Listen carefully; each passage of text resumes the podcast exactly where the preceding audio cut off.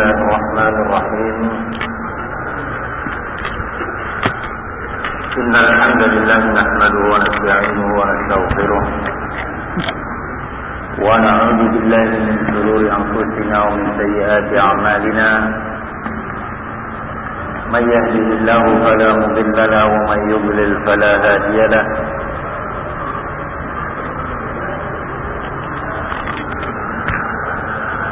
واشهد أن لا إله إلا الله وحده لا شريك له. وأشهد أن محمدا عبده ورسوله. يا أيها الذين آمنوا اتقوا الله حق تقاته. ولا تموتن إلا وأنتم مسلمون. يا أيها الناس اتقوا ربكم الذي خلقكم من نفس واحدة وخلق منها زوجها وبث منهما رجالا كثيرا ونساء. واتقوا الله الذي تساءلون به والأرحام. إن الله كان عليكم رقيبا. يا أيها الذين آمنوا اتقوا الله وقولوا قولا سديدا يصلح لكم أعمالكم ويغفر لكم ذنوبكم. ومن يطع الله ورسوله فقد فاز فوزا عظيما أما بعد. فإن أصدق الحديث كتاب الله. وخير الهدي هدي محمد صلى الله عليه وعلى آله وسلم.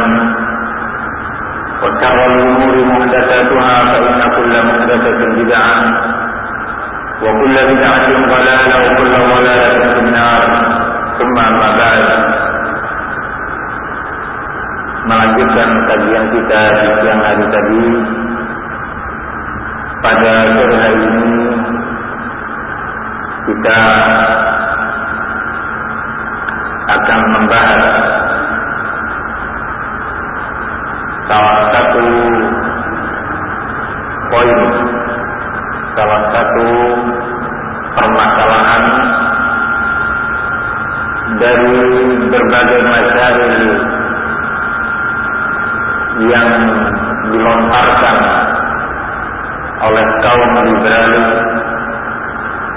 untuk mewujudkan ambisi dan makar serta kebenciannya terhadap umat Islam. Bagaimana telah disebutkan siang tadi bahwa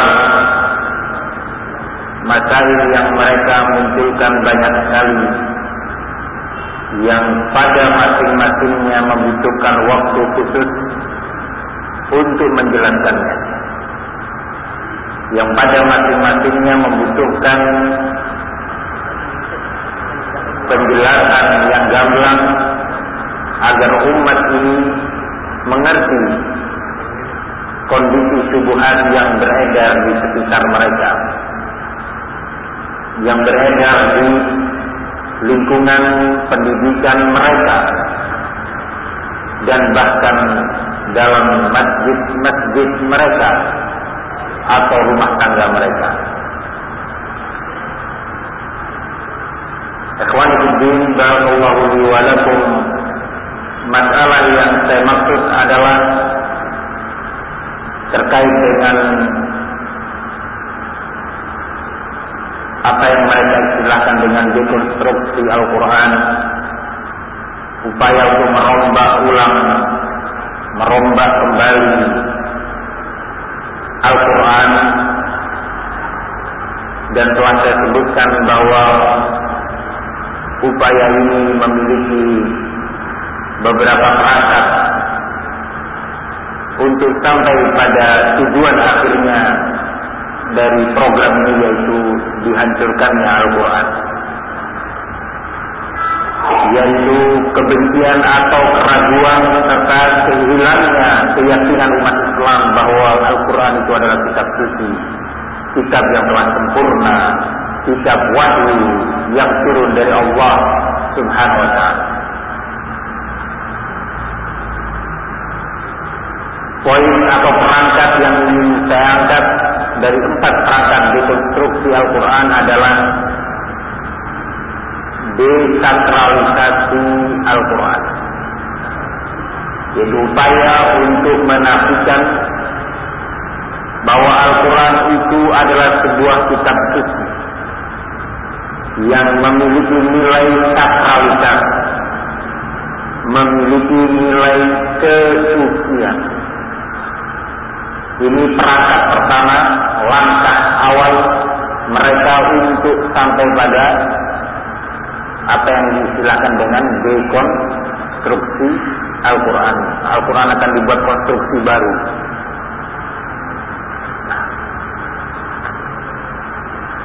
Untuk sampai ke sana,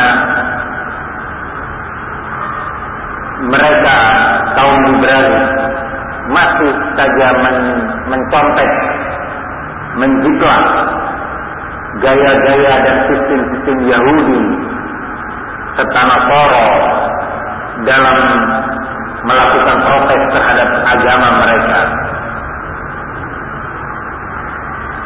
Yaitu kaum Yahudi dan Nasoro untuk merobohkan dominasi para pendeta dan gereja mereka menjadikan agama mereka secara umum sebagai agama sejarah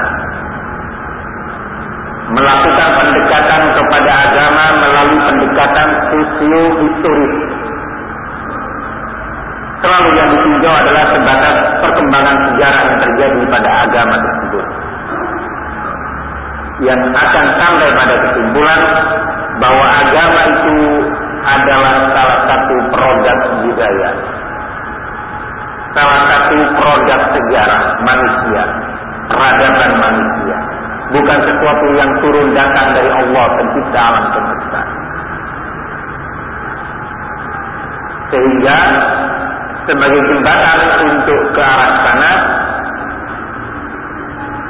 kaum liberalis Indonesia yang menjiplak bahkan kaum liberalis Islam secara umum di Indonesia maupun di luar Indonesia menjiplak dan bertaklid kepada Yahudi dan Nasara karena memang kaum liberalis yang menamakan dirinya liberalis Islam ini adalah murid-murid kaum liberalis Yahudi dan Nasrani.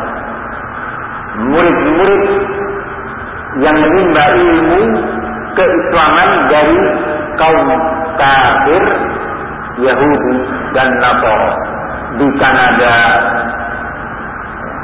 Bixil University di Australia, di Jerman, di Belanda, di Amerika, dan berbagai universitas di Eropa yang membuka fakultas-fakultas keagamaan.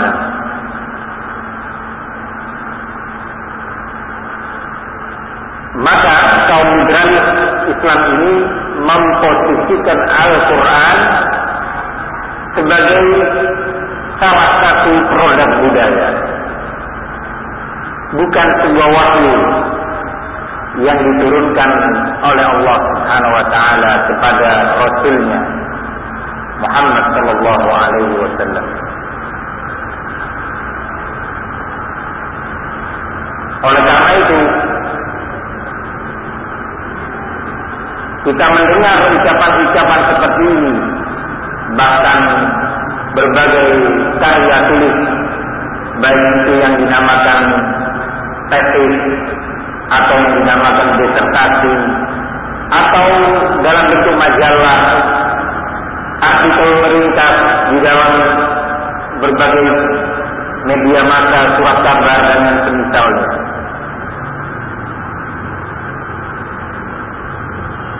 Sampai-sampai kita mendengar beberapa ucapan antara lain terkait dengan upaya desakralisasi Al-Quran ini. Seorang tokoh liberalis Indonesia yang bernama Sumanto Al-Qurtubi. Ini bukan satu-satunya, salah satu saja kebetulan yang bisa saya nukil dalam kesempatan daurah kali ini. Dan ada beberapa yang lain. Pria ini adalah kelahiran kota Batang, Jawa Tengah tahun 1975. Dia adalah mahasiswa lulusan IAIN Wali Songo Semarang tahun 99. Pernah aktif sebagai pimpinan majalah Justisia yang dikelola oleh mahasiswa liberal Fakultas Syariah. Mahasiswa liberal Fakultas Syariah di IAIN Wali Songo Semarang. Dan dia pernah menjadi koordinator sebuah program, sebuah kegiatan di salah satu ormas Islam terbesar di Indonesia di Provinsi Jawa Tengah. Dia menyatakan, maka penjelasan mengenai Al-Quran sebagai firman Allah sungguh tidak memadai. Perhatikan baik-baik. Penjelasan mengenai Al-Quran sebagai firman Allah, wahyu Allah, sungguh tidak memadai. Justru dari sudut pandang internal. Apa maksudnya? Yakni kata dia. Proses kesejarahan terbentuknya teks Al-Quran proses kesejarahan terbentuknya teks Al-Quran ada Al-Quran tadi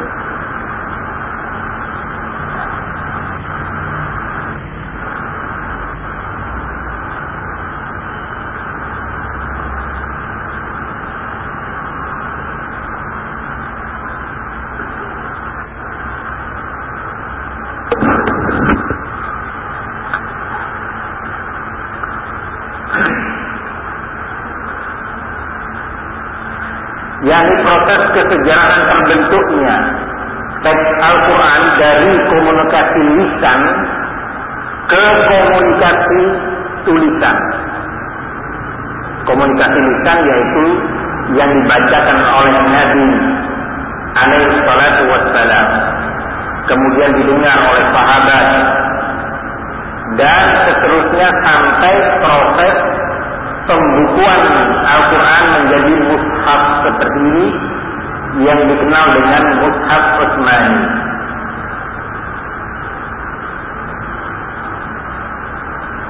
Di sinilah masalahnya kata dia. Proses pengalihan dari komunikasi lisan ke komunikasi tulisan. Bahasanya pun sangat membahayakan.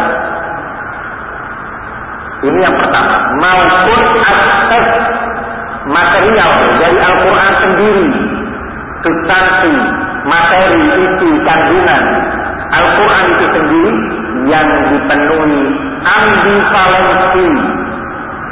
Ambivalensi itu maknanya sulit dia dipahami ya. Itulah bahasanya mereka. Seperti itu. Kita terpaksa harus mempelajari apa maksud dari kata-kata mereka ini.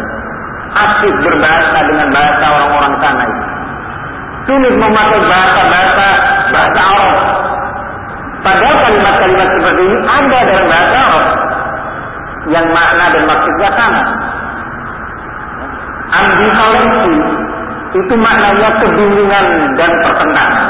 Kata orang ini juga yang kedua, ini Al-Quran itu dinyatakan sebagai firman Allah, wahyu Allah dari aspek materinya yang masih penuh dengan ambivalensi, masih penuh dengan pertentangan dan kebingungan. Ini Al-Quran. Dari sisi teksnya, terjadi problem dalam sejarah pembukuannya dari komunikasi lisan ya, yang dibacakan oleh Rasul ya, untuk sampai kepada proses pembukuan ini. Ini terjadi masalah. Ini dari sisi apa? Teksnya. Ini kalimat kafir, kekufuran. Ini perkataan kekufuran yang meyakini ini. Ya, maka dia adalah kafir. Yang kedua dari aspek materi kandungan Al-Quran yang dipenuhi bukan sekedar ada ambivalensi, dipenuhi oleh ambivalensi, dipenuhi oleh kebingungan dan pertentangan. Yang mengucapkan atau meyakini keyakinan ini dia adalah kafir murtad dari Islam dengan kesepakatan para ulama.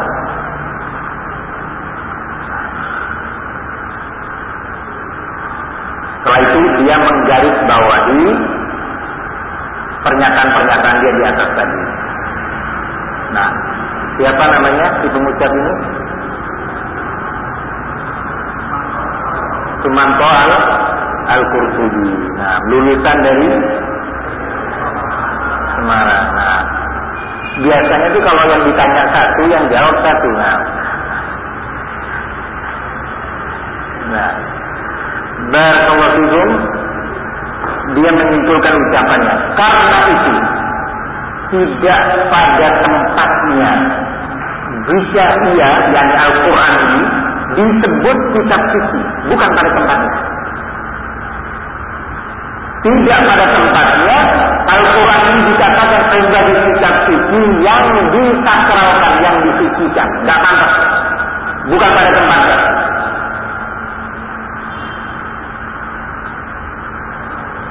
Ini ucapan-ucapan nantang Allah. Maka dari itu musibah-musibah di Indonesia ini nggak pernah berhenti dan masih terus potensi bencana dan malapetaka itu akan terus nanti. Kalau hal yang seperti ini, kemungkaran dan kekufuran seperti ini tidak segera diatasi, melebihi upaya mengatasi narkoba, karena narkoba itu yang dirusak adalah fisik. Ya. Dan para pemain dan pencandu narkoba itu tidak mengatasnamakan Islam. Dia sendiri malu dan sembunyi-sembunyi melakukannya. Kalau ini mengatasnamakan Islam. Di, di, diucapkan di perguruan-perguruan perguruan tinggi Islam Bahkan kadang-kadang dibahas di dalam sebuah kajian di masjid oleh para tokoh liberalis Indonesia. Atau di majalah-majalah di rubrik mimbar Islami. Kadang-kadang di televisi ketika ada mimbar agama Islam. Mimbar agama Islam. Tidak ada mimbar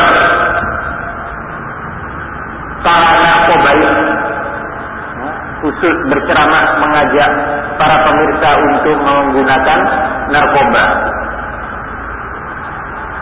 Ini kalau tidak maka Indonesia akan terus terancam dengan musibah. Jangan hanya para penjudi dan yang semisalnya yang ditangani, itu semua harus ditangani.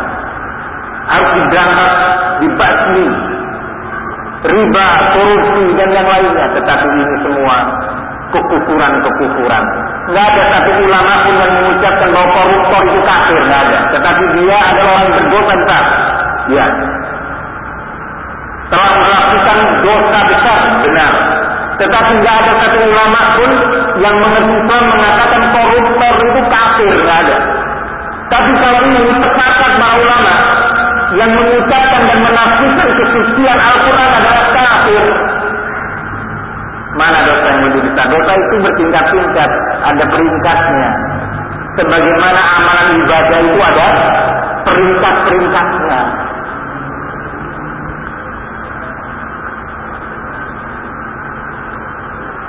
Ini berbahaya.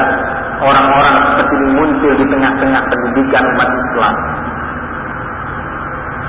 Nanti kita akan menyebutkan satu persatu insya Allah dalil-dalil yang membuktikan sakralitas Al-Quran atau kesucian Al-Quran dari berbagai sudut pandangnya, dari berbagai sisinya. Kemudian orang ini melanjutkan. Di sinilah maka tidak terlalu meleset jika dikatakan Al-Quran dalam batas tertentu adalah perangkat yang dipasang bangsa Quraisy. Al-Quran ini, kata dia, tidak terlalu meleset untuk dikatakan bahwa dia sebagai perangkat bangsa Quraisy. Siapa Quraisy yang dimaksud? Utsman bin Affan, Zaid bin Thabit,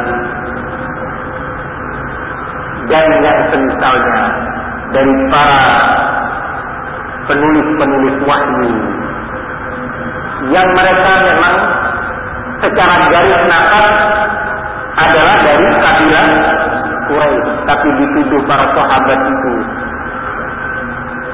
punya berbagai kepentingan di balik pembukuan Al-Quran. Ya Subhanallah. Ikhwan Fidin, Barakallahu li wa lakum. Kemudian dia lanjutkan. Itu? Hah? Apa? Demikian Wahyu sebetulnya ada dua. Wahyu itu ada dua. Ya. Semoga Allah turunkan Barakallahu kata dengan demikian wahyu sebetulnya ada dua. Wahyu verbal yaitu wahyu eksplisit apa itu maksudnya dia lanjutkan dalam bentuk redaksional bikinan Muhammad. Wahyu itu ada dua. Yang pertama dinamakan wahyu verbal atau wahyu eksplisit. Apa itu wahyu verbal? Ini bahasa-bahasa yang kalau antum pelajari tafsir Ibnu Katsir, tafsir Tabari, tafsir Sa'di, buku-buku para ulama nggak ada istilah-istilah seperti ini. Dan kita pun nggak senang sebenarnya mengucapkan yang seperti ini. Tetapi terpaksa kita mengucapkannya demi menjelaskan kepada umat, membongkar subhan-subhan mereka. Apa itu wahyu verbal, wahyu eksplisit? Yaitu redaksional bikinan Muhammad. Jadi redaksi teks dari Al-Quran ini bikinan siapa? Bikinan Muhammad. Ucapan kekufuran yang Rasulullah Shallallahu Alaihi Wasallam dinyatakan di dalam Al-Quran tentangnya, walau taqawwala alaina ba'dal aqawil la akhadna minhu bil yamin thumma laqata'na minhu kalau seandainya Muhammad itu mengada-ngada sebagian ucapan ya Al-Quran ini niscaya aku akan azab dia dengan azab yang pedih. Aku akan potong urat-urat nabinya kata Allah dan tentu Nabi tidak melakukan hal itu karena Nabi adalah seorang Rasul yang amanah al-amin yang telah menyampaikan wahyu secara tuntas dari awal hingga akhir. Wa ma yantiqu 'anil hawa in huwa illa wahyun yuha. Tidaklah Muhammad itu berucap dari hawa nafsunya, dari logikanya, ucapan-ucapan yang diucapkan itu terkhusus yang terkait dengan Al-Quran ini mulai dari Al-Fatihah Alhamdulillahi Rabbil Alamin kemudian Alif Lam Mim Zalikal Kitab la raiba kemudian Alif Lam Mim Allahu la ilaha illa huwal hayyul qayyum dan seterusnya sampai surat Qul a'udzu birabbin nas malikin nas sampai selesai semua itu adalah in huwa illa wahyun yuha tidak lain hanyalah wahyu semata.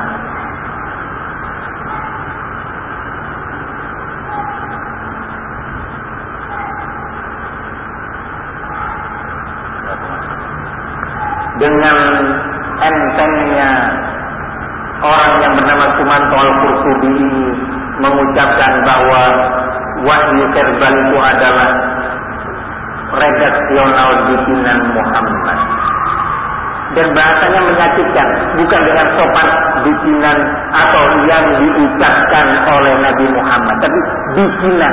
Kalimat bikinan ini tidak mengenakan Muhammad lagi bukan Rasulullah Nabi Muhammad itu kalimat-kalimat seperti ini biasa dalam dialog mereka antar mahasiswa dan para dosen liberal. Biasa terjadi antara para dosen liberal ini dengan kaum orientalis Muhammad Quran. Dan mau menyebut Al-Quran. Tuhan. Sulit menyebutkan Allah. Ini jenis wahyu yang pertama. Coba perhatikan untuk sampai pada proses penafian sakralitas Al-Quran atau kesucian Al-Quran. Lanjutnya, dan wahyu non verbal yaitu wahyu implisit kalau tadi eksplisit ini implisit berupa konteks sosial waktu itu. Ini terkait dengan isi dan hukum-hukum yang ada di dalamnya. Jadi Al-Quran ini turun dengan redaksi bikinan Muhammad dengan konteks sosial kemasyarakatan pada waktu itu. Sehingga Al-Quran yang ada sekarang adalah harus sesuai ditafsirkan, diamalkan sesuai dengan konteks sosial kemasyarakatan di, di masa kita hidup. Konteks sosial kemasyarakatan kita jilbab itu adalah cewek. Tahu cewek ya kain yang dipakai oleh ibu-ibu ya. dengan kerudung itu kain biasa. Itu konteks sosial kita. Sehingga mana ayat Al-Quran yang memerintahkan untuk berjilbab, ya, itu maknanya adalah sewa dengan tadi. Nah, dan berbagai hukum yang lebih berat lagi dari ini. Ini namanya wahyu non verbal atau wahyu implisit. Ucapan-ucapan seperti ini ya, Wan, saya ulangi, tidak diucapkan di pasar, di acara reuni, ya, lulusan SMA 70, ya, Denpasar misalnya, ya. reuni ini dan enggak diucapkan dalam konteks agama, ya, dalam konteks keislaman, di majlis-majlis yang bisa dibicarakan tentang Islam. Dari mahasiswa-mahasiswa lulusan perguruan tinggi agama dalam tanda kutip Islam.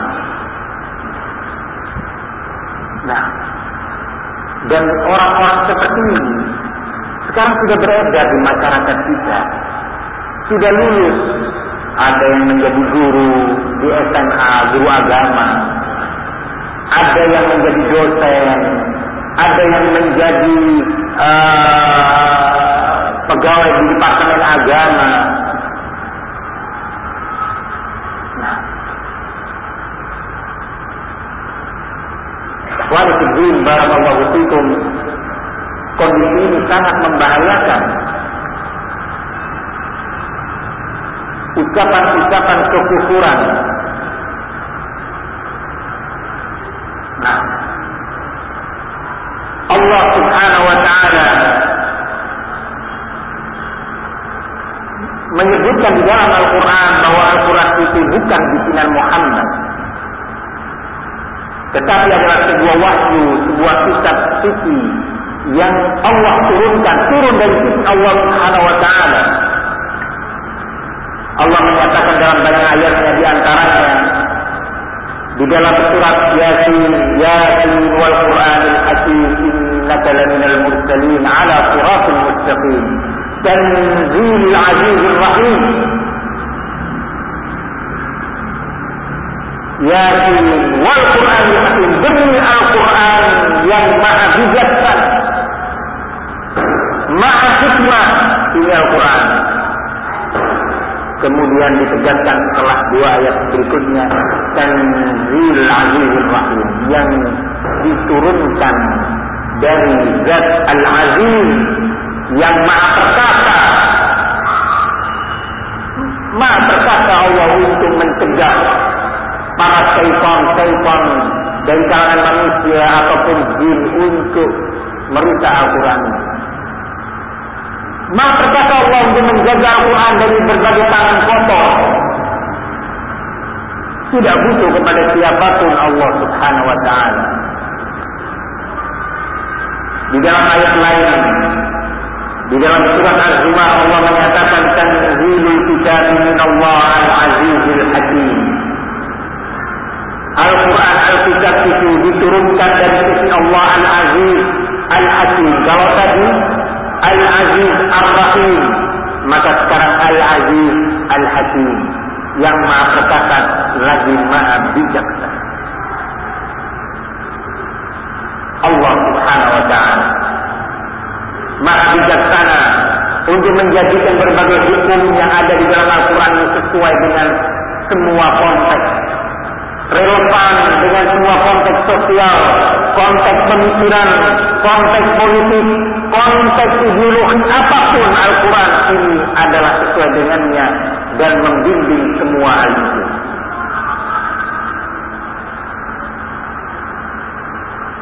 Allah Subhanahu wa taala kembali menyatakan di dalam surat Ghafir ayat 1 dan 2 amin tanzilul kitab min Allahil azizil alim sekarang ada al-aziz al-alim yang maha perkasa lagi maha mengetahui segala sesuatu ketika Allah menurunkan Al-Quran 1400 tahun yang lalu alimun Maha mengetahui apa yang akan terjadi pada tahun 1431 atau 32 Hijriah ini. Apa yang akan terjadi perkembangan peradaban manusia. Allah maha mengetahui itu semua secara detail, bukan hanya secara global. Maka Al-Quran pun diturunkan untuk mengatur zaman dan konteks sosial kemasyarakatan di masa ini pula hingga hari kiamat nanti. Al-Aziz Al-Alim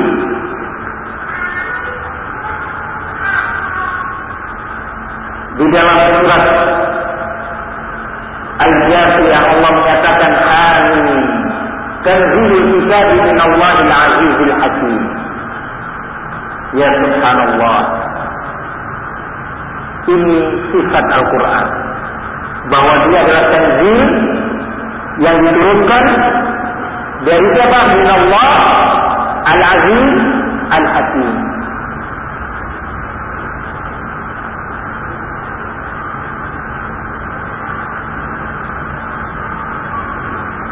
Fiddin para hadirin yang saya muliakan dengan enteng seorang yang bernama Sumanto Al-Qurtubi ini menyatakan bahwa wahyu terbagi menjadi dua verbal atau wahyu eksplisit yaitu redaksional bikinan Muhammad. Oleh karena itu Allah Subhanahu wa taala menyatakan di dalam berbagai ayatnya tentang Al-Qur'an ini bahwa itu semua adalah murni dari Allah Subhanahu wa taala. Dalam ayatnya yang lainnya Allah Subhanahu wa taala menyatakan di dalam surat Al-Haqqah, "Fala uqsimu bima tubsirun wa ma la innahu laqawlu rasulin karim." Wa ma huwa biqawli syahid, qalilan ma tu'minun. Wa la biqawli kahin, qalilan ma tadhakkarun. Tanzilun min rabbil alamin. Sungguh aku bersumpah dengan semua makhluk tanda-tanda kebesaran Allah yang telah kalian saksikan.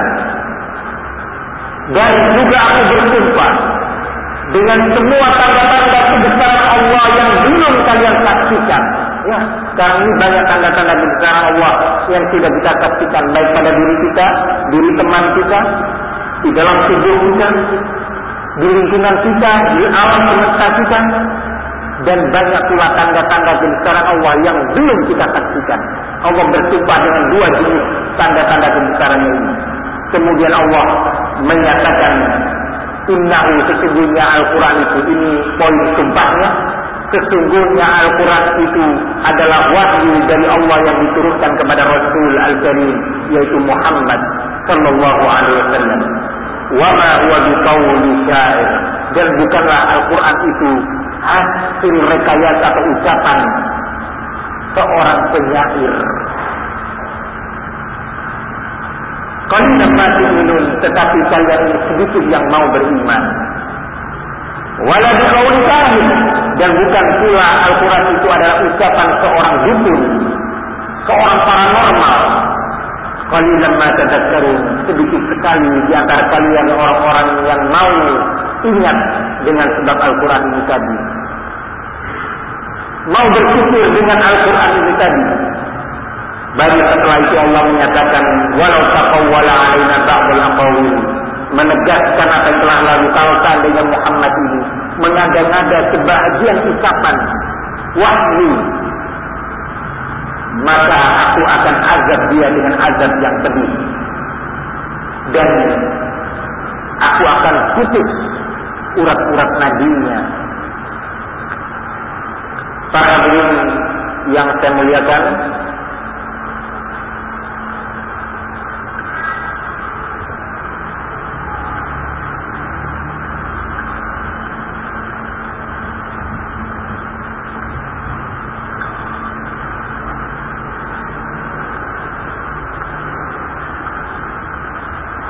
Dan masih banyak ayat lain yang menegaskan bahwa Al-Quran itu adalah wahyu dari Allah bukan bikinan Muhammad.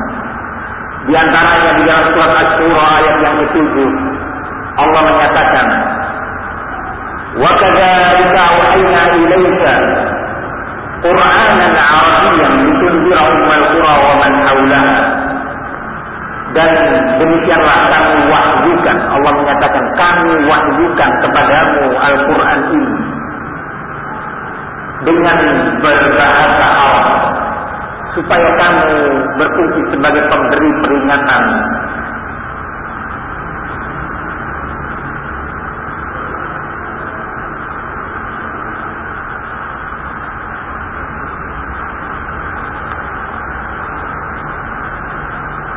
Kemudian secara umum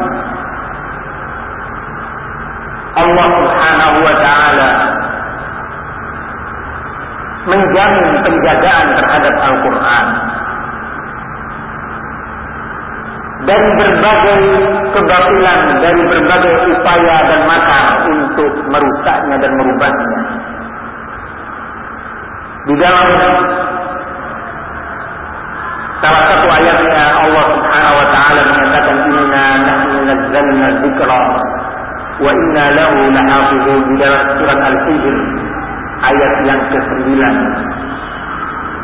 Sesungguhnya kamilah yang telah menurunkan Al-Quran ini dan kami yang benar-benar akan menjaganya. Allah yang menyatakan ini. Bukan sebuah tim khusus, lembaga khusus, atau departemen khusus yang akan bertugas menjaga Al-Quran. Tetapi langsung Allah subhanahu wa ta'ala di dalam surat Al-Hijr ayat ke-9 ini Allah menegaskan Inna nahnu nazzalna dzikra wa inna lahu lahafidun. Sesungguhnya kamilah yang telah menurunkan Al-Quran ini. Ini yang pertama. Turun dari sisi Allah. Wa inna lahu lahafidun. Dan kamilah yang telah menjamin penjagaannya. Allah subhanahu wa ta'ala. Seorang yang meragukan keabsahan teks suci Al-Quran ini, maka sungguh dia telah menuduh Allah gagal menjaga Al-Quran. Gagal Allah mewujudkan janji. Subhanallah amma yaqulun. Maha Allah dari apa yang mereka ucapkan. Ikhwan Fiddin kemudian masih dalam rangkaian ucapan-ucapan kaum liberalis Islam di Indonesia ini adalah ucapan salah seorang dosen di IAIN Surabaya yang Sunan Ampel Surabaya yang mengajarkan mata kuliah STI sejarah pemikiran atau sejarah peradaban Islam sejarah pemikiran Islam ini merupakan salah satu mata kuliah wajib salah satu mata kuliah wajib yang harus diikuti oleh semua mahasiswa. Bahkan kalau perguruan tinggi swasta harus mengikuti ujian nasional dalam bidang ini. Apa itu mata kuliah STI Sejarah Pemikiran Islam dan yang kedua SKI Sejarah Kebudayaan atau Peradaban Islam? yaitu menyebutkan dalam kurun waktu perjalanan sejarah Islam ini berbagai kelompok-kelompok yang muncul yang ada di tengah-tengah umat Islam. Al-Mu'tazilah begini. Syiah Rafidhah itu begini akidahnya. Pencetusnya ini ideologinya seperti ini. Qadariyah dengan berbagai kelompoknya begini dan begitu dan muncul pada tahun ini yang mereka bawa juga ada seperti ini Al-Jabriyah Al-Asyafirah Al-Maturidiyah Al-Jahmiyah dan yang lainnya sebatas hanya penyebutan berbagai kelompok itu tadi sejarah dan pemikirannya. Tidak ada tarjih tidak ada pernyataan bahwa akidah Qadariyah yang mengingkari takdir ini adalah akidah batil yang mengandung kekufuran. Tidak ada upaya untuk menyatakan bahwa akidah Mu'tazilah yang menafikan sifat-sifat Allah adalah sebuah, sebuah mazhab yang batil yang tetap mengisi akidah Rasulullah dan para sahabatnya. Begitu juga ketika menyebutkan akidah Syiah Rafidhah, Imaniyah, Ibna Asyariyah, Ismailiyah, Fatimiyah, berbagai kelompok yang hanya disebutkan sejarah intinya, prinsipnya, ideologinya, tidak ada tarjih, tidak ada bantahan terhadap berbagai kebatilan yang mereka ucapkan.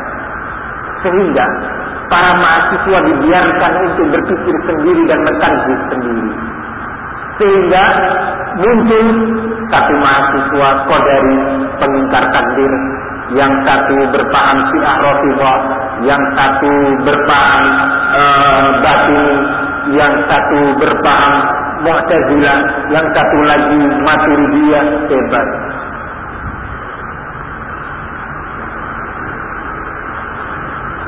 Nah, dosen yang mengajarkan mata kuliah ini di IAIN Sunan Ampel Surabaya menyatakan sebagai budaya Al-Quran tidak berbeda dengan rumput sebagai budaya. Jadi Al-Quran itu sebagai sebuah budaya. Bukan wahyu turun dari langit dari Allah Subhanahu wa taala kepada nabinya melalui malaikat Jibril, malaikat termulia. Maka Al-Quran sebagai budaya tidak ada bedanya dengan rumput penghinaan. Kemudian dosen ini tadi menuliskan kalimat Allah di secarik kertas sebesar telapak tangan ini. Kemudian kalimat Allah itu tadi ditaruh di lantai kelas ruangan mahasiswa, kemudian diinjak dengan kakinya. Seraya menyatakan Al-Quran dengan mana seperti ini tidak sakral, tidak suci. Wa subhanallah yang di sini itu adalah lafaz Allah. Bukan lafaz alif lam misalnya. Jadi dua hal sekaligus terjadi. Penghinaan terhadap Al-Quran, Al-Quran dan Allah Subhanahu Wa Taala. Kalau kita mendengar ucapan-ucapan seperti yang diucapkan oleh Sumantol Kurtubi atau ucapan yang diucapkan oleh dosen di YIN Sunan Ampel Surabaya ini sekaligus sikapnya menginjak lapas Allah dilakukan oleh Josbu, dilakukan oleh orang-orang kafir, niscaya umat Islam akan protes. Umat Islam akan marah.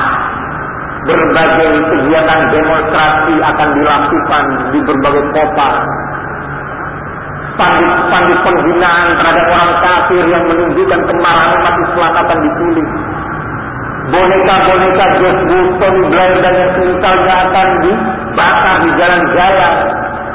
Seruan jihad akan dikumandangkan ketika mendengar ucapan seperti ini muncul dari orang-orang kufar atau perbuatan meninjau Al-Quran atau lafaz Al-Quran dilakukan oleh orang-orang kafir. Namun subhanallah ternyata umat Islam telah dihinakan dan diinjak-injak mulai dari pertahanan terakhir umat Islam yaitu lembaga pendidikan.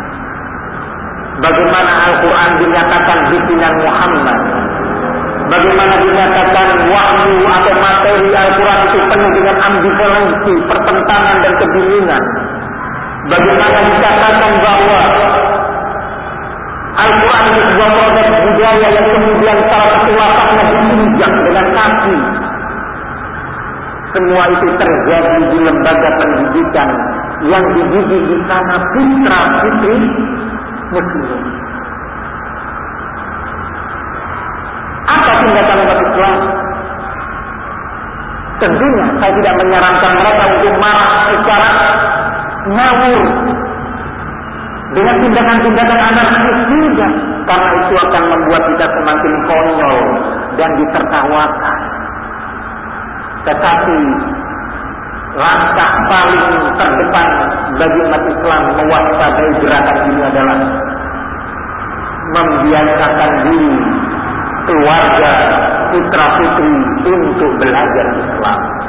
Masing-masing kita, masing-masing muslim menjadikan belajar Islam, belajar Al-Quran, tafsir, hadis, sunnah, akidah yang diwariskan oleh generasi terbaik umat ini, generasi salafus menjadi konsumsi utama rumah tangga rumah tangga muslimin. Bukan sebagai konsumsi seperlunya. Tidak. Begitu juga kita menasehatkan kepada semua ustaz, kepada semua kiai, semua guru, semua penanggung jawab pendidikan untuk benar-benar bertakwa kepada Allah dan takut kepada Allah. Tidak menyebutkan dirinya dengan politik, tidak menyebutkan dirinya dengan memperbanyak pengikut, sehingga mengikuti kemauan mayoritas. Jangan didilah umat Islam dengan pendidikan yang benar dan kepada pihak-pihak terkait siapa pun dan departemen apa pun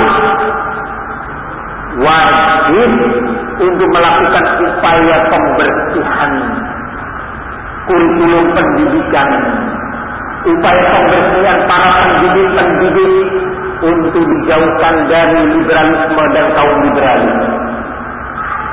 Begitu juga membersihkan departemen agama dari kaum liberalis karena sekarang mereka telah berhasil menyusup untuk meletakkan berbagai aturan, memberikan berbagai ide-ide liberal melalui departemen ini. Wajib untuk segera dibersihkan.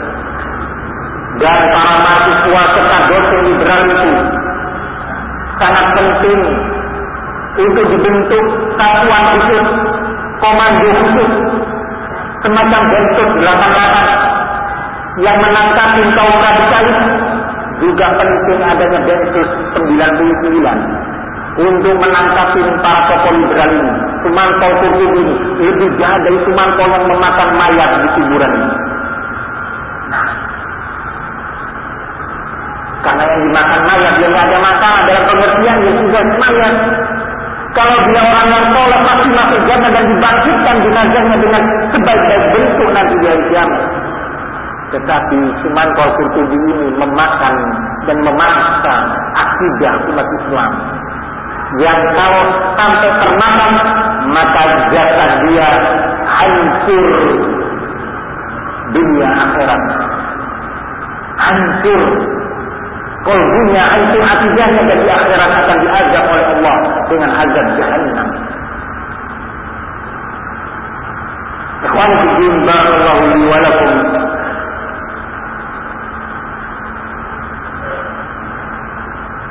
Membutuhkan keseriusan dari semua pihak untuk mengatasi hal semacam ini.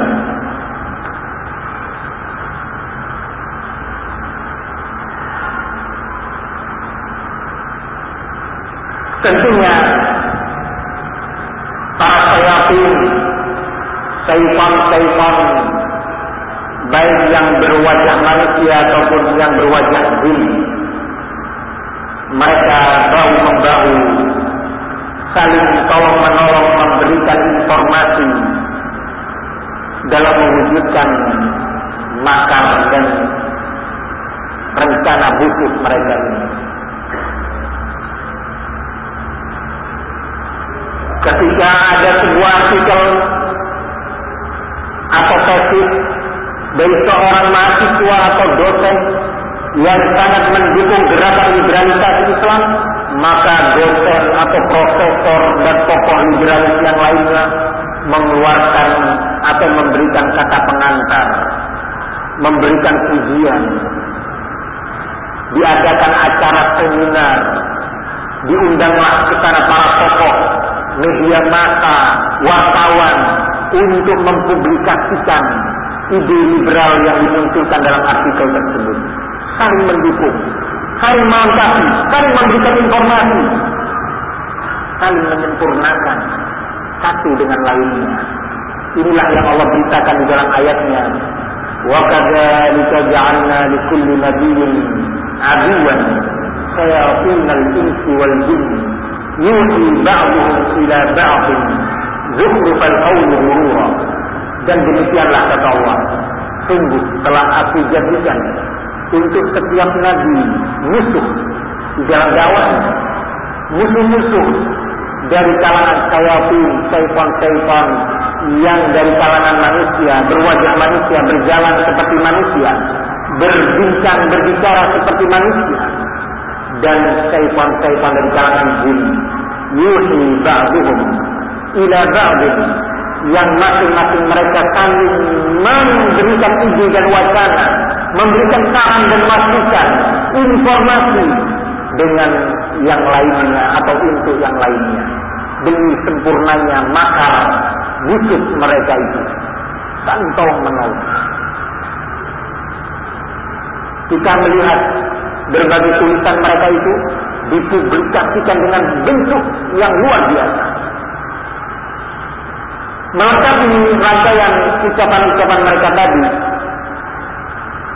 kalau tadi di IAIN Wansongo Semarang maka berikut ini muncul dari IAIN Sunan Kalijaga Yogyakarta ketika lembaga ini pada tahun 2004 menuliskan sebuah tesis master yang secara terang-terangan menegaskan bahwa Al-Quran itu bukan kitab suci.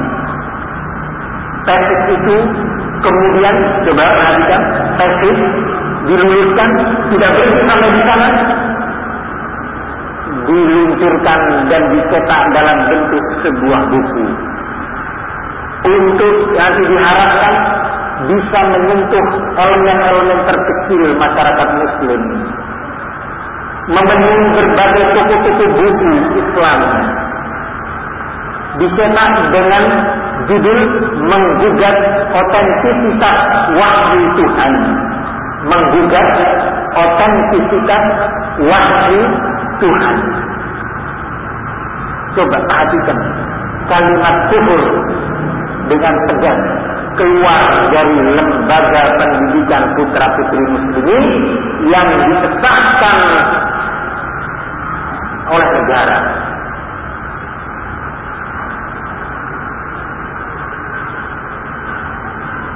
Ikhwan Fiddin Barakallahu Fikum dalam tulisannya itu disebutkan.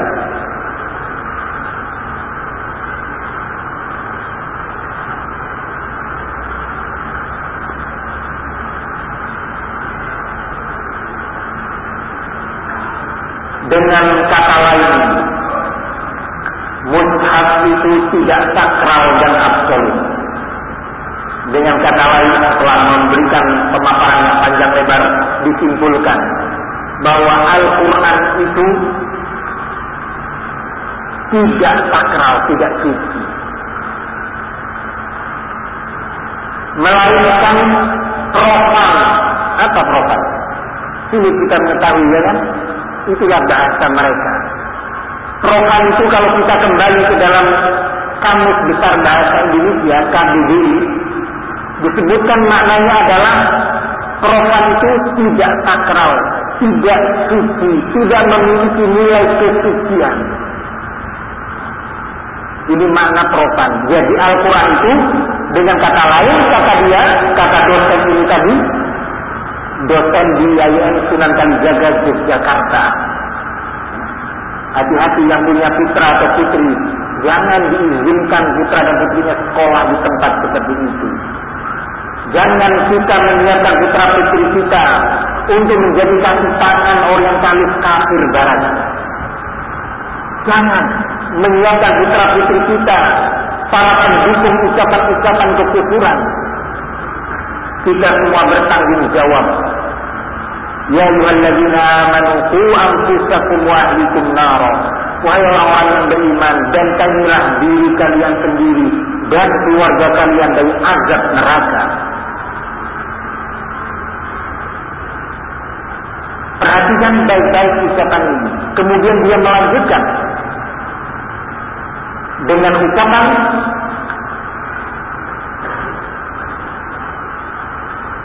yang sakral itu hanyalah pesan Tuhan yang ada di dalam yang sakral itu bukan teksnya tetapi pesan Tuhan bukan pesan Allah. Pesan Tuhan yang ada di dalamnya yang masih dalam proses pencarian jadi kebenaran yang ada di dalam Al-Quran ini masih dalam proses pencarian. Yang selama ini sudah diyakini oleh umat Islam itu bukan kebenaran yang hakiki karena kebenaran yang hakiki yang dikandung oleh Al-Quran masih dalam proses pencarian. Sehingga keimanan Abu Bakar, Umar, Utsman, wa Ali, Ibnu Mas'ud, Abu Hurairah, Ibnu Abbas, Aisyah dan yang lainnya itu kebenaran yang belum hakiki karena yang hakiki masih dalam proses pencarian. Imamnya Imam Ahmad, Malik, Syafi'i, Bukhari dan yang lainnya semuanya itu belum sampai pada iman makna Al-Quran yang hakiki karena yang ini masih dalam proses pencarian. Nah, kemudian dia lanjutkan, karena itu kini kita diperkenankan bermain-main dengan mushaf tersebut tanpa ada beban sedikit pun beban lantas yang melingkupi perasaan dan pikiran kita. Ya apa kita main-main, lempar-lempar, ini oper-oper ke teman sana, ya, dibuat mainan di sini anak-anak kecil. Nggak ada masalah, karena ini tidak ada bedanya dengan rumput. Bu, salah satu produk budaya, mau main-main dengan Al-Quran silakan, mau duduk pura-pura duduk di atas Al-Quran, kemudian menyatakan maaf lupa lupa lupa dibuat gurauan boleh. Nggak ada beban sedikit apa pun. Jangan kita dikungkung oleh keyakinan dan mitos bahwa Al-Quran itu sakral. Jangan beberapa waktu yang lalu kita mendengar salah satu kelompok sekte Nasoro ya, yang mengumumkan akan membakar Al-Quran Wah, marah umat Islam. Protes dari pribadi-pribadi, dari lembaga-lembaga, kelompok-kelompok, bahkan tingkatan negara. Protes. Subhanallah, ternyata kita tidak ketutupan di belakang kita, di dalam rumah tangga kita. Rumah tangga pendidikan kita, rumah tangga, lembaga-lembaga kita telah ditutupi, nama Allah telah diinjak. Al-Quran boleh dipermainkan, boleh jadi bahan permainan tanpa ada beban sedikit apapun, beban sakralitas yang diyakini selama ini. Ikhwan Barakallahu li wa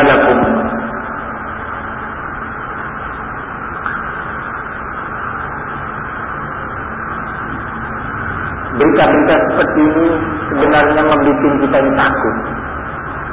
Takut atas keselamatan kita. Takut kita ini. Dan apa yang saya sampaikan ini masih baru sebatas perangkat pertama dekonstruksi Al-Quran. Belum berbicara tentang dekonstruksi syariat Islam. Belum. Belum berbicara kita tentang pluralisme. Belum. Yang mengandung berbagai perubahan. Baru poin pertama dari empat poin upaya dekonstruksi Al-Quran. Tidak cukup sampai di sini. Di berbagai perguruan tinggi yang mengatasnamakan dirinya perguruan tinggi agama Islam ini,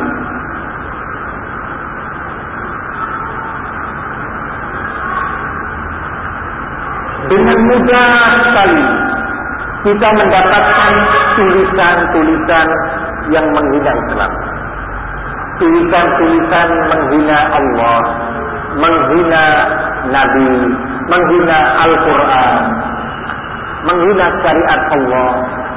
Mudah sekali.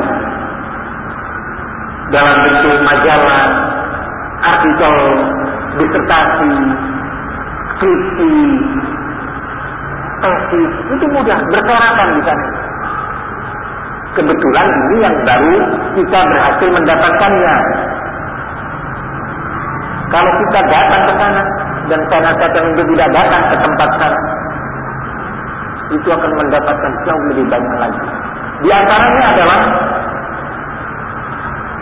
juga masih dari IAIN Wansomo Semarang. Dalam salah satu kegiatan mahasiswa liberal di Fakultas Syariah sana, yang memunculkan jurnal yang mereka istilahkan dengan jurnal Justisia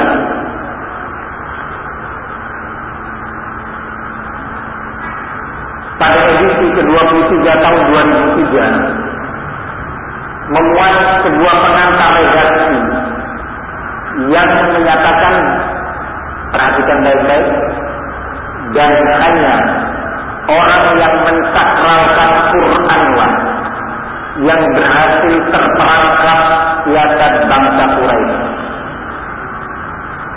Kita ini semuanya mensakralkan Al-Quran, mensucikan Al-Quran, berkeyakinan Al-Quran itu suci. Tidak pantas Al-Quran itu kita duduk di sini, Al-Quran ditaruh di sini. Tidak pantas. Ditaruh di tempat yang lebih tinggi dari tempat kita duduk. Di rumah juga demikian umat Islam. Di dalam rak buku menyusun Al-Quran pada tempat yang terbaik dan yang lainnya. Sebagaimana nanti kita akan sebutkan bukti-bukti sakralitas Al-Quran dari Al-Quran dan Sunnah Rasul Shallallahu Alaihi Wasallam. Berarti kita semua ini telah terperangkap dalam siasat bangsa Quraisy. Karena kita mempercayai Al-Quran sebagai kitab suci. Di universitas itu tadi juga didapatkan berbagai ungkapan-ungkapan seperti pembukuan Quran oleh Ismail bin Affan sebuah fakta kecelakaan sejarah pembukuan Mustaf Al-Quran yang dipimpin langsung melalui instruksi langsung dari Khalifah Utsman bin Affan itu adalah salah satu atau sebuah fakta kecelakaan sejarah. Ini yang diyakini oleh umat Islam. Sekarang kalau antum mendengar ucapan ini dari seorang Kristen, kira-kira kita akan marah Kalau ada seorang pendeta menulis di media massa sebuah artikel yang isinya adalah menyatakan Al-Quran ini adalah perangkat dan siasat bangsa Quraisy. Al-Quran ini tidak suci. Kira-kira Islam akan marah? Pasti akan marah. Sebagaimana saya katakan tadi, berbagai aksi demonstrasi akan dilakukan, protes demi protes, tuntutan dan tuntutan. Ternyata berbagai ungkapan dan ucapan kekufuran tadi telah diucapkan di berbagai lembaga pendidikan muslim. Ikhwan barakallahu wa lakum. Oleh karena itu, mereka-mereka yang menyuarakan dekonstruksi Al-Quran ini sangat berambisi untuk memasukkan wacana tadi kritis Al-Quran ini dalam tadi kritis Al-Quran dalam salah satu mata kuliah di perguruan tinggi agama Islam tadi. Baik itu bernama Sain, bernama Yael, Yul, ataupun seperti ini. Tadi kritis Al-Quran melalui pelajaran inilah yang disisipkan dalam bidang pelajaran tafsir Quran dan hadis mereka mampu untuk mencuci otak para mahasiswa dan mahasiswi dengan air yang kotor.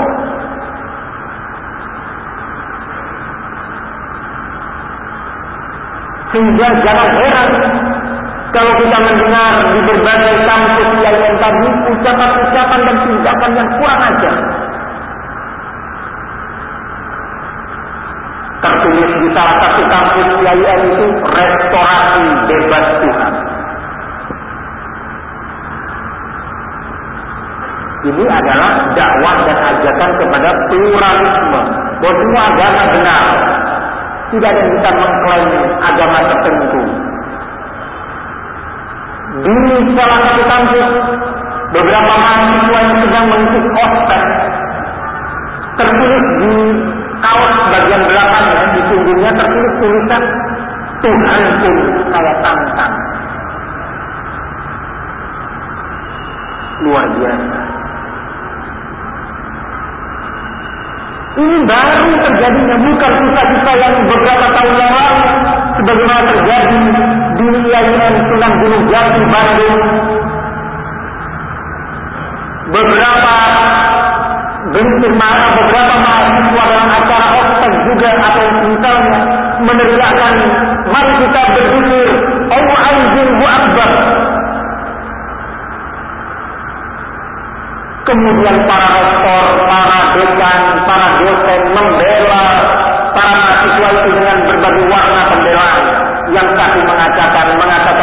itu kan hanya oknum tertentu itu kan hanya sebuah proses pendidikan yang tidak perlu terlalu disikapi. Subhanallah. Luar biasa. Nah. Ikhwan fiddin. Kita ini masih hanya berbicara tentang salah satu poin yaitu desakralisasi Al-Quran berbicara tentang sakralitas Al-Quran yang itu merupakan keyakinan yang sudah tidak bisa ditawar-tawar lagi.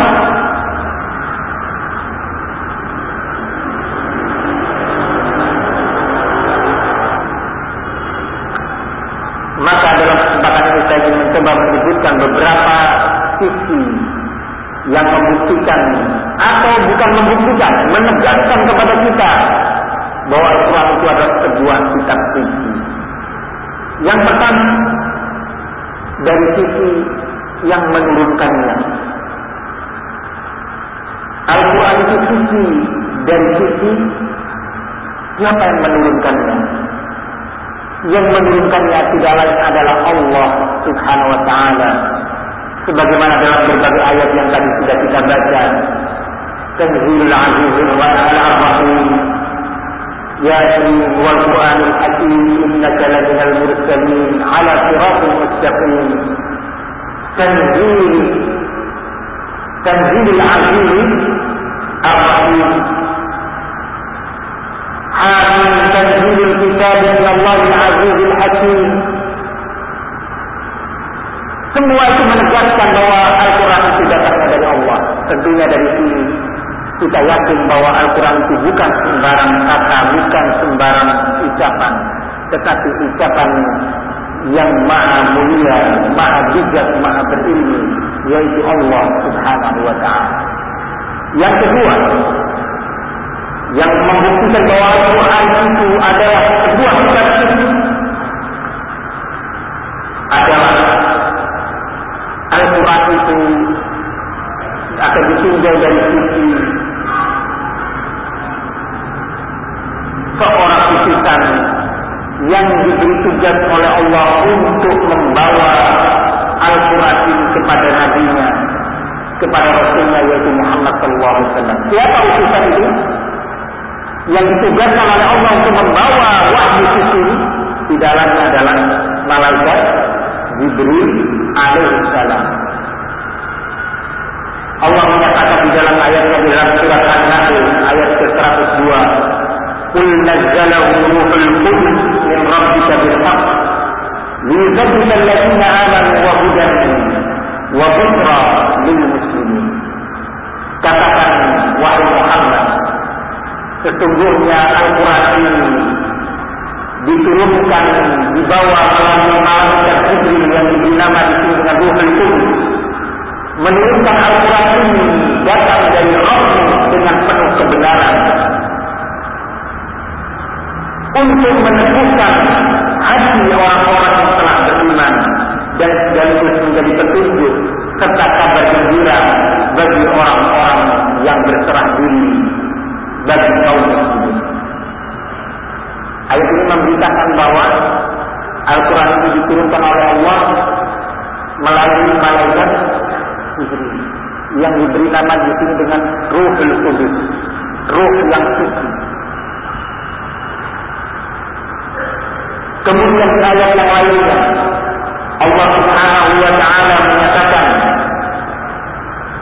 Fala uqsimu bil khunnah al jawari khunnah wal layli idza as'as wa subhi idza tanaffas innahu laqawlu rasulun karim ذي قوة عند ذي العرش ثم أمين Ayat ini menegaskan kepada kita siapa Jibril. Siapa malaikat Jibril yang ditugaskan oleh Allah untuk memberikan wahyu kepada Nabi Muhammad SAW. Kenapa tidak di sini malaikat Mikail? Kenapa tidak Israfil? Dan malaikat-malaikat yang lainnya. Kenapa dipilih Jibril? Kata Allah di dalam surat At-Takwir ayat 15 hingga ke 21 Allah menyatakan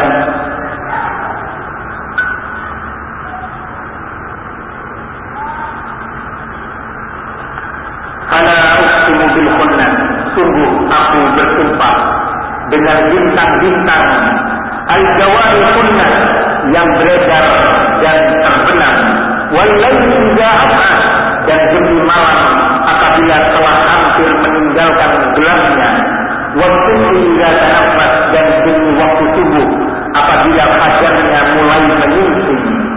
Ini sumpah Allah. Apa materi sumpahnya? Innahu sesungguhnya Al-Quran itu laqawlu Rasulul Karim adalah wahyu Allah yang benar-benar difirmankan dibawa oleh utusan yang mulia yaitu Jibril. Siapa Jibril ini? Bagaimana keutamaan dia? Zikuwatin indadil arsimatin. Dia adalah seorang malaikat yang mulia yang memiliki kekuatan. Subhanallah. Itu Jibril alaihissalam memiliki kemuliaan di sisi Zul Al-Majid di sisi Allah Subhanahu wa taala. Mubah karena dan Jibril ini adalah seorang malaikat yang mubah yang taati oleh malaikat-malaikat yang lainnya. Mubah karena sekaligus Jibril ini adalah malaikat yang jujur yang terpercaya malaikat secara umum itu nggak ada satupun yang bermaksiat kepada Allah. Nggak ada yang nggak jujur, nggak ada yang nggak mengemban amanah. Tentunya Jibril adalah sebagai pimpinan para malaikat yang mulia dan suci itu. yang dipilih oleh Allah untuk membawa wahyu ini kepada Nabi Muhammad sallallahu alaihi wasallam.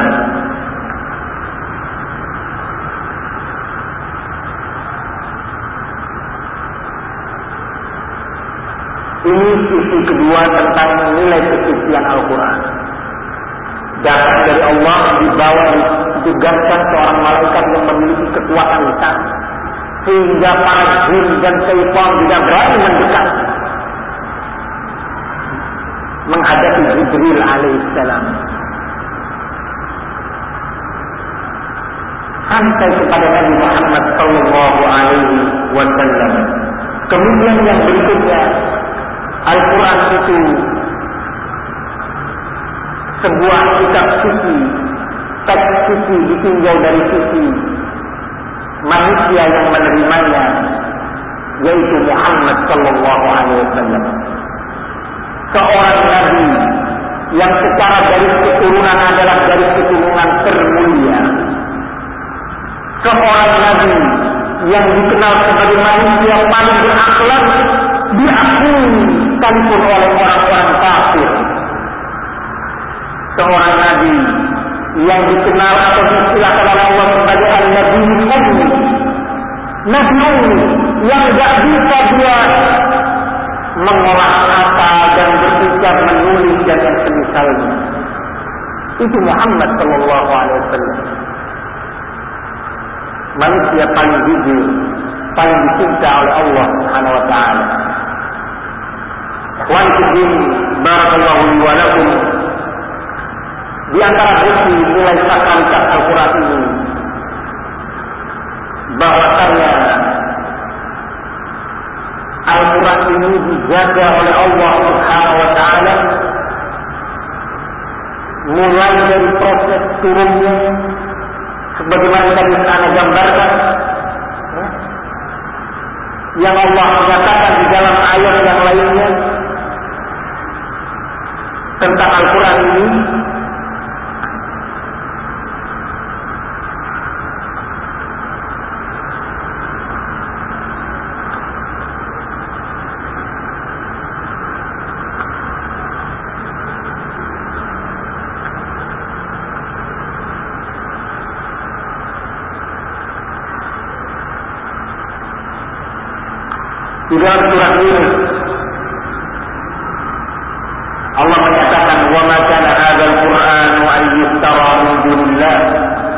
ولكن تصديق الذي بين يديه وتفصيل الكتاب لا ريب فيه من رب العالمين Sungguh tidak mungkin Al-Quran ini dibuat oleh selain Allah. Akan tetapi Al-Quran itu adalah sebuah kitab yang membenarkan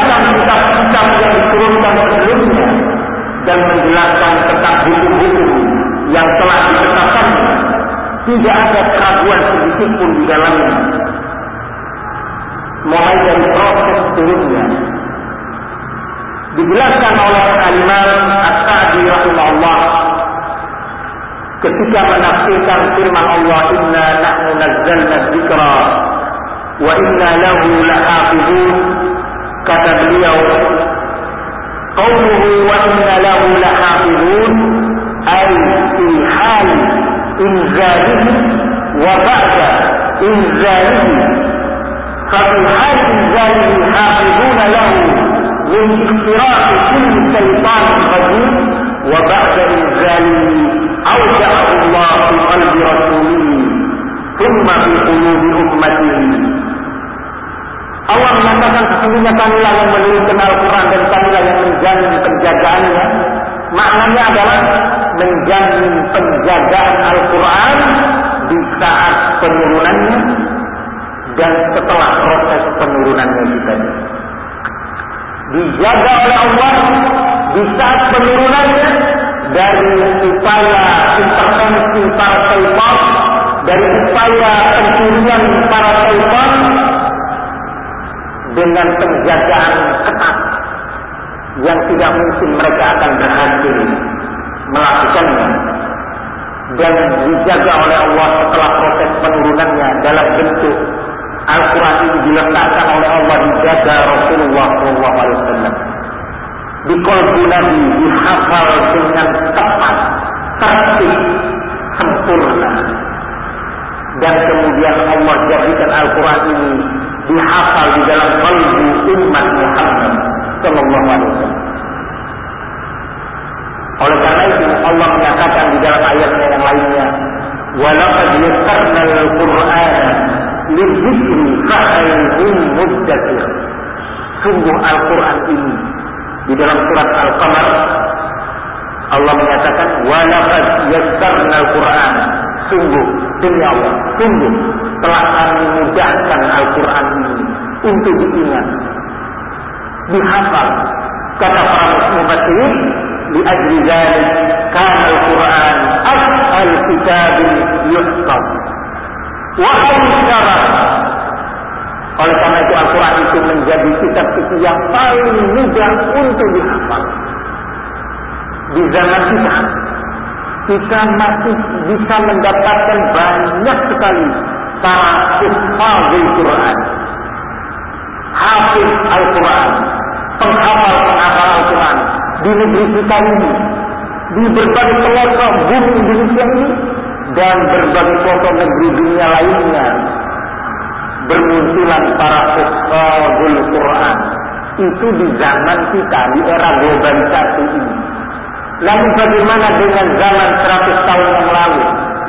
Lalu bagaimana dengan zaman 300 tahun yang lalu? Di masa Al-Hafiz Ibnu Hajar, di masa Al-Hafiz Nawawi, di masa Ibnu Qayyim, Syekh Islam, berapa banyak hufazul Quran? Lalu bagaimana di masa tabi'in, tabi' tabi'in, Berapa banyak hufazul Quran dan tentunya lebih-lebih di masa sahabat. Di samping Al-Quran pada zatnya telah Allah mudahkan itu dihafal, dijadikan sebagai kitab suci yang sangat mudah untuk dihafal, lebih-lebih lagi di zaman tersebut, di zaman tabi'in di masa Imam Malik, di masa Imam uh, Barakallahu Fikum Hamad bin Zaid, di masa Imam Syu'bah dan di masa Tabi'in, di masa Imam Qatadah, di masa Imam Al-Bahar, Al-Imam Mujahid, Sa'id bin Zubair, Al-Imam Barakallahu Fikum Al-Hasan Al-Basri. Di masa itu, kalau antum mencoba membuka dan mempelajari biografi para ulama di masa-masa tersebut itu bukan suatu kelebihan seorang muhaddis bukan tergolong suatu kehebatan seorang hadis dan ulama pada masa itu kalau dinyatakan dia seorang yang hafizul Quran hafal Quran itu suatu hal yang biasa pada waktu beda dengan di masa kita kalau ada seorang muslim ini hafiz Quran luar biasa. Bahkan di bulan Ramadan hampir di setiap bulan Ramadan terkhusus bulan Ramadan kemarin di beberapa daerah di Jawa seorang hafiz Quran katanya dari Mekah dibawa keliling ke masjid-masjid mengimami tarawih. Bangga luar biasa. Ya. Di masa tersebut tabi'in dan tabi'in. Hampir jarang ditemukan dan disebutkan di biografi seorang pakar hadis dan ulama bahwa di antara kehebatannya dia menghafal Quran juga punya. Jarang.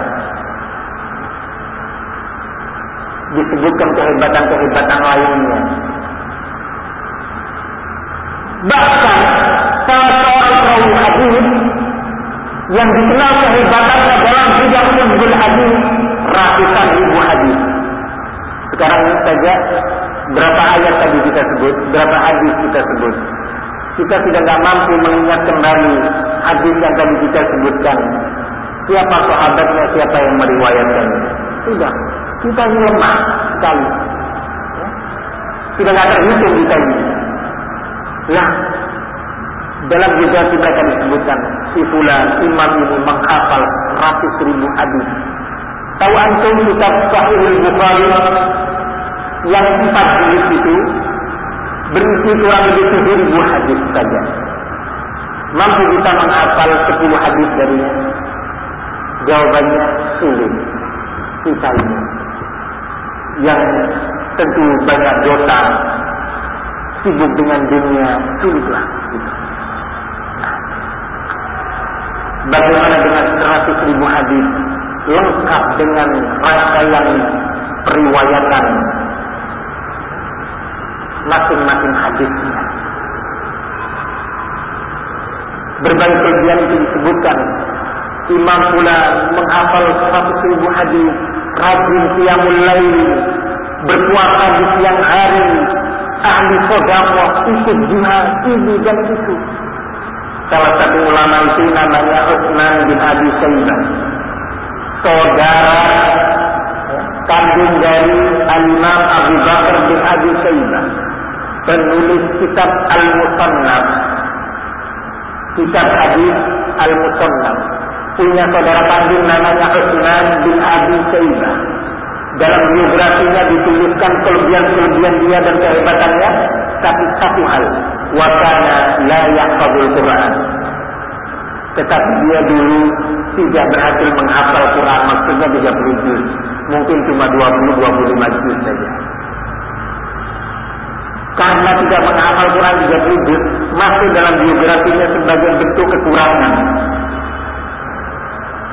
Luar biasa, itu di masa Al-Quran ini benar-benar dijaga oleh Allah. Walaqad yassarna al-Qur'ana lidzikri fahal min muddakir. Ikhwan fillah barakallahu li wa lakum. Itulah Al-Quran, kitab suci umat Islam yang diyakini oleh seluruh kaum muslimin sebagai sebuah kitab suci. Di antara bentuk kesucian Al-Quran, salah satu buktinya Al-Quran ini diturunkan oleh Allah tidak di sembarang waktu. Allah turunkan Al-Quran di malam yang penuh barokah, yaitu malam Lailatul Qadar. Allah menyatakan pertama secara global, Syahrul Ramadan alladzi unzila fihi Al-Quran. Bulan Ramadan yang telah diturunkan di dalamnya Al-Quran. Kapan itu di bulan Ramadan? Di surat yang lainnya Allah menyatakan, Inna anzalnahu fi laylatin mubarakah. Sesungguhnya Al-Quran itu kami turunkan pada malam yang penuh barakah. Kapan itu dirinci lagi di surat berikutnya? Inna anzalnahu fi laylatil qadar. وما أدرك ما ليلة القدر ليلة القدر خير من ألف شهر ini sebagai salah satu bukti sakralitas Al-Quran di malam yang para malaikat pun berbondong-bondong turun ke bumi para malaikat makhluk suci di malam yang Allah nyatakan lebih baik lebih mulia dibandingkan seribu bulan turunlah Al-Quran Di antara juga bukti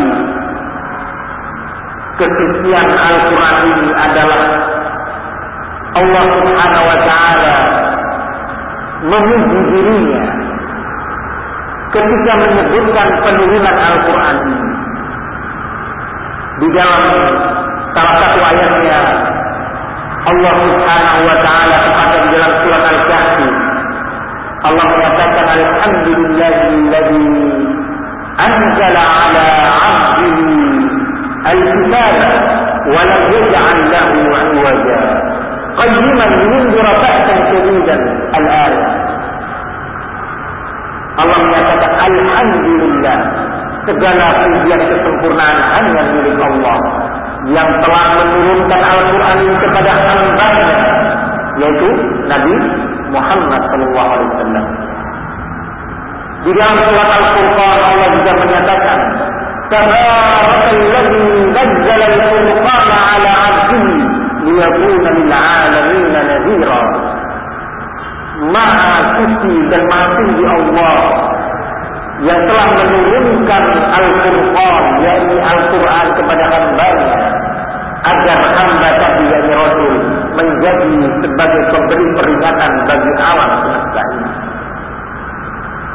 Para hadirin yang saya muliakan, masih ada beberapa ayat Al-Quran lainnya yang menunjukkan nilai sakralitas Al-Quran ini yang insya Allah akan kita lanjutkan pada kajian yang berikutnya di esok hari Bismillah Ta'ala pada pukul 10 siang di masjid ini. Dan bagi barang siapa yang ada pertanyaan silahkan ditulis di secari kertas. Kemudian mulai dikumpulkan sejak sore hari ini. Dikumpulkan kepada panitia kepada siapa? Nah. Siapa? Mana Lutfi nah ini dikumpulkan kepada Allah Abu Lutfi nah. Pertanyaan tersebut kemudian bisa saya terima sejak malam hari ini. Ya. untuk insya Allah bisa dijawab besok Bismillah Ta'ala. Semoga Allah Subhanahu Wa Ta'ala memberikan taufiknya kepada kita di dalam memahami dan menjalankan syariatnya ini. Amin ya rabbal alamin wa sallallahu wa sallam wa barak ala nabiyyina Muhammad wa ala alihi wa sahbihi wa